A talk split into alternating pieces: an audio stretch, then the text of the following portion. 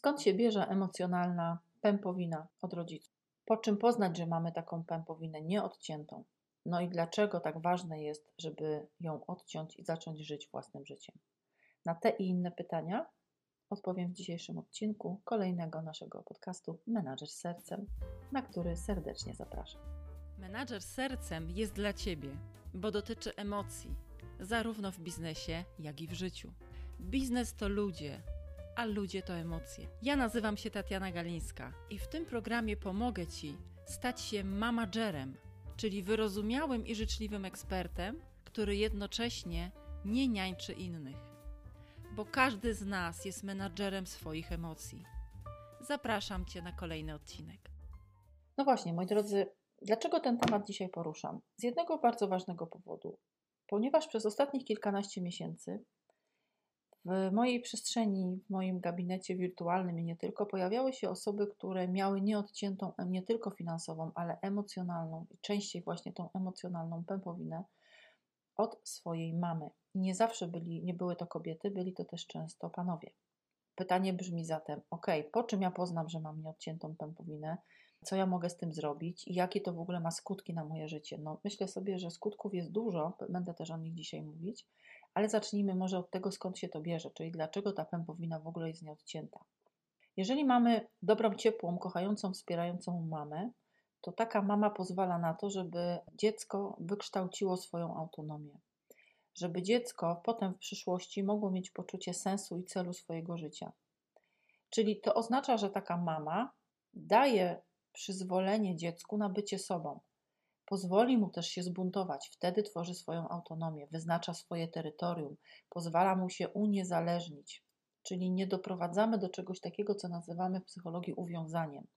Dzieci nie żyją po to, żeby za wszelką cenę zadawalać swoich rodziców, ale też nie żyją po to, żeby do nich należeć. Dzieci nie są nic dłużne swoim rodzicom. No i mogą być takie sytuacje, kiedy rodzice czy też mama wypuszcza dziecko do, na świat, pozwala mu doświadczać, pozwala mu przepoczwarzać się, przechodzić różne fazy. E, uznaje też fazę buntu, no ale są też takie mamy, które tworzą bardzo, bardzo silną bańkę, taką, ja to nazywam nadmierną kwoką, która te swoje skrzydła bardzo, bardzo mocno rozwinęła.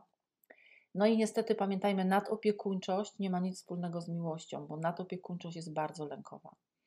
Takie lęki przekazuje potem matka swojemu dziecku: nie idź tu, nie rób tego, bo ona się boi, boi, boi, boi. I potem wyrasta takie dorosłe, dorosłe dziecko, no, które właśnie ma lat 30 parę, 40 parę, ale nadal jest dzieckiem. I takich kobiet widziałam no, przez kilka ostatnich, kilkanaście ostatnich miesięcy całkiem sporo i pomyślałam sobie, że to jest ważny temat do poruszenia.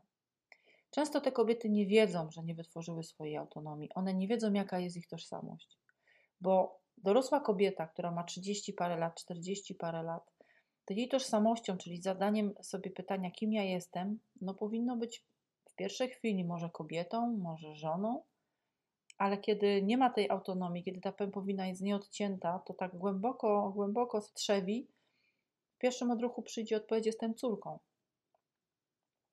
A nawet w świetle wszystkich naszych ustawień systemowych, to pamiętajmy, że jak człowiek zakłada rodzinę, to w pierwszej kolejności jest mąż i żona. Pod spodem są dzieci. Tam nie ma mamy na samym początku. I wiele razy jest tak, że kobieta nie jest w stanie stworzyć dobrego związku z mężczyzną, ponieważ tam nie ma przestrzeni na mężczyznę, bo tam jest mama.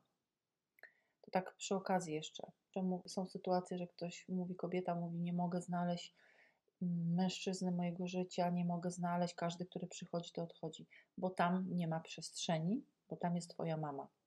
Na wielu mężczyzn nie jest w stanie konkurować z mamą, no bo w ogóle to miejsce jest zajęte, tak? Systemowo miejsce jest zajęte. Więc należy się odpępnić od mamy, to jedna z przesłanek. No ale teraz idąc dalej tym tropem. Wiele razy jest tak, że kobiety nie potrafią podejmować samodzielnie decyzji, wszystko konsultują ze swoją mamą. Znam takich przypadków kilka, kiedy nawet decyzja o tym, jaką zupę ugotować, jest konsultowana z mamą. Kiedy codziennie, pytam zawsze, ile razy dzwonisz do swojej mamy w ciągu miesiąca, tygodnia? No codziennie, czasami kilka razy dziennie. To nie jest zdrowe. To nie jest zdrowe. Moja mama jest moją najlepszą przyjaciółką. To też nie jest zdrowe. I tu nie chodzi o to, że nie mamy mieć bliskich relacji z mamą. Nie, przeciwnie, mamy mieć bliskie i zdrowe relacje z naszymi mamami. Ale jeżeli ja mam lat 30 parę albo 40 parę, to ja mam mieć przyjaciółki, inne kobiety, może zbliżone w moim wieku, może troszkę młodsze, starsze, ale to nie ma być moja mama. Ja mam mieć koleżanki. Mama jest od czegoś innego. Mamie też trzeba pozwolić żyć jej życiem, bo wiele kobiet, będę, o tym zaraz mówić, przecież w ramach nieodciętej pępowiny też utrzymuje swoje mamy i to jest taki potem, wiecie, już zestaw naczyń połączonych. Więc taka kobieta nie jest decyzyjna. To w ogóle nie możemy powiedzieć, bo to jest, to jest dziewczynka zaklęta w ciele dorosłej kobiety. I widziałam te 40-paroletnie, 30-paroletnie kobiety, które były dziewczynkami. Po prostu małymi dziewczynkami, które cały czas były uwiązane emocjonalnie do mamy, nie potrafiły podejmować decyzji, wszystko musiały konsultować, mama musiała o wszystkim wiedzieć. No i czasami w takich już bardziej ekstremalnych sytuacjach niestety jest też tak, że mama wpływa na to, jakie decyzje w ramach naszego małżeństwa podejmują ludzie, tak? Czyli czy taki dom kupić, czy nie, czy może taka wersalka, czy dziecko do przedszkola, czy do żłobka i tak dalej. I tu chodzi dokładnie o tę sytuację, kiedy dorosła kobieta, czyli ta dziewczynka, nie wyznacza swoich granic i terytorium, bo nigdy ich nie umiała ustanowić, bo nikt jej na to nie pozwolił wcześniej, więc te granice są też totalnie przekraczane.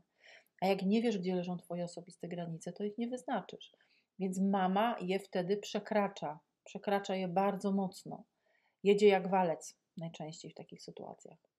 Więc bardzo ważnym e, momentem jest obudzenie swojej świadomości, bo jak zadaję pytanie, słuchając, zadając kilku pytań, ale słuchając tego, co mówią moje klientki, zadaję pytanie, czy masz świadomość tego, że nie odcięłaś emocjonalnej pępowiny od swojej mamy, to najczęściej jest cisza, chwila przemyślenia i dopiero taka mała refleksja, chyba sobie właśnie to uświadomiłam. No i w pierwszej chwili to jest, zaczyna być takie trochę może przerażające, trochę dołujące, no bo uświadamiamy sobie, że mamy lat 30-40, ale tak naprawdę to jesteśmy małymi dziewczynkami i niewiele się zmieniło. Bo na pewnym etapie, kiedy nie ukształtowała się nasza autonomia, kiedy nie pozwolono nam być sobą, doszło do czegoś takiego, co nazywamy uwiązaniem. Taka, ja to nazywam patologiczna lojalność. I to jest takie błędne koło. Patologiczna lojalność, bo my z lojalności do rodu, do mamy, do taty jesteśmy zrobić wszystko. Iść na takie same studia, żeby tylko mamy albo tatę zadowolić, wykonywać właśnie taki sam zawód, albo postępować tak, jak ona by chciała, albo spełniać jej marzenia, albo w ostateczności też ją utrzymywać. Nie? To wtedy to już jest taki zestaw naczyń połączonych. Więc może być też tak, że ta pępowina finansowa jest połączona w drugą stronę, że to z tej lojalności i takiej właśnie e, takiej patologicznego poczucia winy córki utrzymują swoje mamy.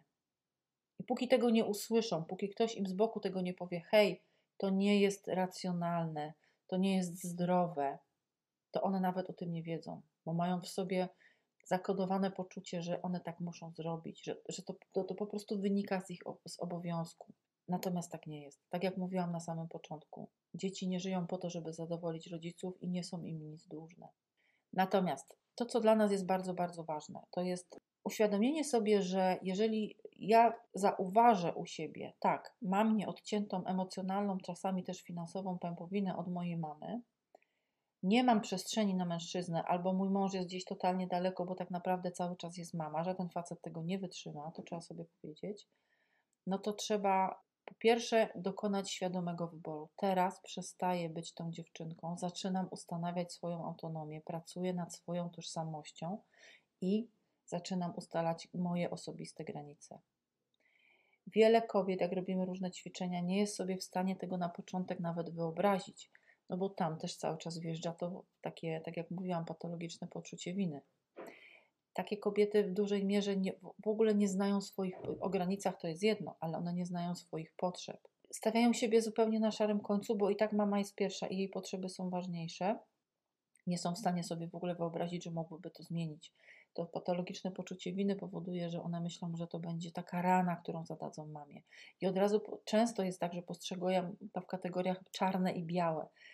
A ja zawsze powtarzam, to nie chodzi o to, że teraz masz odpępnienie od mamy. Nie ma polegać na tym, że ty zrywasz z nią kontakty. Nie. Ty masz bardzo świadomie rozgraniczyć, gdzie jest Twoje życie, gdzie jest życie Twojej mamy, pozwolić Twojej mamie żyć jej życiem, pozwolić Twojej mamie popełniać jej błędy, bo to jest jej życie i jej odpowiedzialność. I to jest bardzo ważne. Natomiast niestety w dużej mierze, kiedy ta pępowina jest nieodcięta, to te dwa światy są to mocno przyklejone, prawda? Pamiętajmy jeszcze o takiej rzeczy, że w naszej kulturze, chociaż to się zmienia, ale myślę, że dużo jeszcze pokutuje, jest taki krok, że ludzie nam mówią, że jest takie poczucie bycia grzecznym, że dzieci mają być grzeczne. Opiekun chciałby mieć, bo teraz e, przechodzę do takiej motywacji, czemu na przykład mamy to robią, tak? Chciałby mieć opiekun czy rodzic, mama, takie bezradne, zależne od siebie stworzenie. I wszelkie oznaki samodzielności w jakiś sposób stara się ograniczać, ale za to bardzo nagradza takie ślepe posłuszeństwo. No i wtedy ta sytuacja, kiedy to ma miejsce, ta relacja matka-dziecko mogłaby być potencjałem, a niestety staje się wiązaniem. Y, mama taka często wyręcza i ogranicza. Y, mama idzie taka, w takie ratownictwo, wtedy mama nie pozwala dziecku, po pierwsze, że go chroni przed całym złem tego świata, czyli dziecko nie doświadcza, dziecko się nie sparzy, dziecko nie zrozumie, dziecko nie wyciągnie wniosków. To załatwia za niego wszystkie rzeczy też, tak? Dziecko potem się staje zależne, nie umie podejmować decyzji. Jeszcze jak mama wchodzi w takie zachowania umniejszające, kiedy dziecko mówi, mamo zimno mi, nie, nieprawda, przecież nie jest zimno, bo jest ciepło no to wtedy jest taki moment, to jest ten program, ja już chyba kiedyś o tym mówiłam na którymś z odcinków, ale to powtórzę. Kiedy w dziecku zaczyna rodzić się program nie ufam sobie, nie ufam swoim decyzjom, czyli w życiu dorosłym tak naprawdę mam problem z podejmowaniem decyzji. No właśnie wtedy, kiedy mama mi yy, dewaluuje moje odczucia i uczucia. Mamo, Jezus, uderzyłam się, jak mnie boli. A co ci tam boli? Już nie przesadzaj, znowu się tak nie uderzyłeś. No i teraz dziecko sobie myśli, nie no zaraz, no to to, co ja czuję, to jest nieprawda, co ja czuję, bo mama wie lepiej. Czyli co robię? Oddaję moją moc na zewnątrz. Inni wiedzą lepiej. Bo jak ja mówię, że jest zimno, a mama mówi, nie jest zimno, to ona wie lepiej. Czyli wtedy jest problem z decyzyjnością. No i potem oczywiście może to pójść w takie podłoże, że nawet jeśli ta pępowina będzie odcięta, to w stosunku do innych tak będę mieć, że będę mieć problem z podejmowaniem decyzji. No albo kiedy to wiązanie będzie takie bardzo mocne, no to niestety może pójść w tą stronę, że ta kobieta będzie musiała konsultować wszystko z mamą, a to już jest bardzo trudne. Bo wtedy nie ma tutaj przestrzeni na to, żeby na przykład mąż współdecydował, a to jest ich gniazdo. Masz zasilać swoje gniazdo, a nie zasilać gniazdo swojej mamy. I jeszcze chcę Wam powiedzieć o jednej ważnej rzeczy. Pamiętajmy, że jeśli córka utrzymuje finansowo swoją mamę, to tak naprawdę nie zasila własnego gniazda. A zadaniem nas, jako dorosłych, kiedy my idziemy do pracy, jest zasilanie własnego gniazda. Emocjami, energią, finansami, tym wszystkim.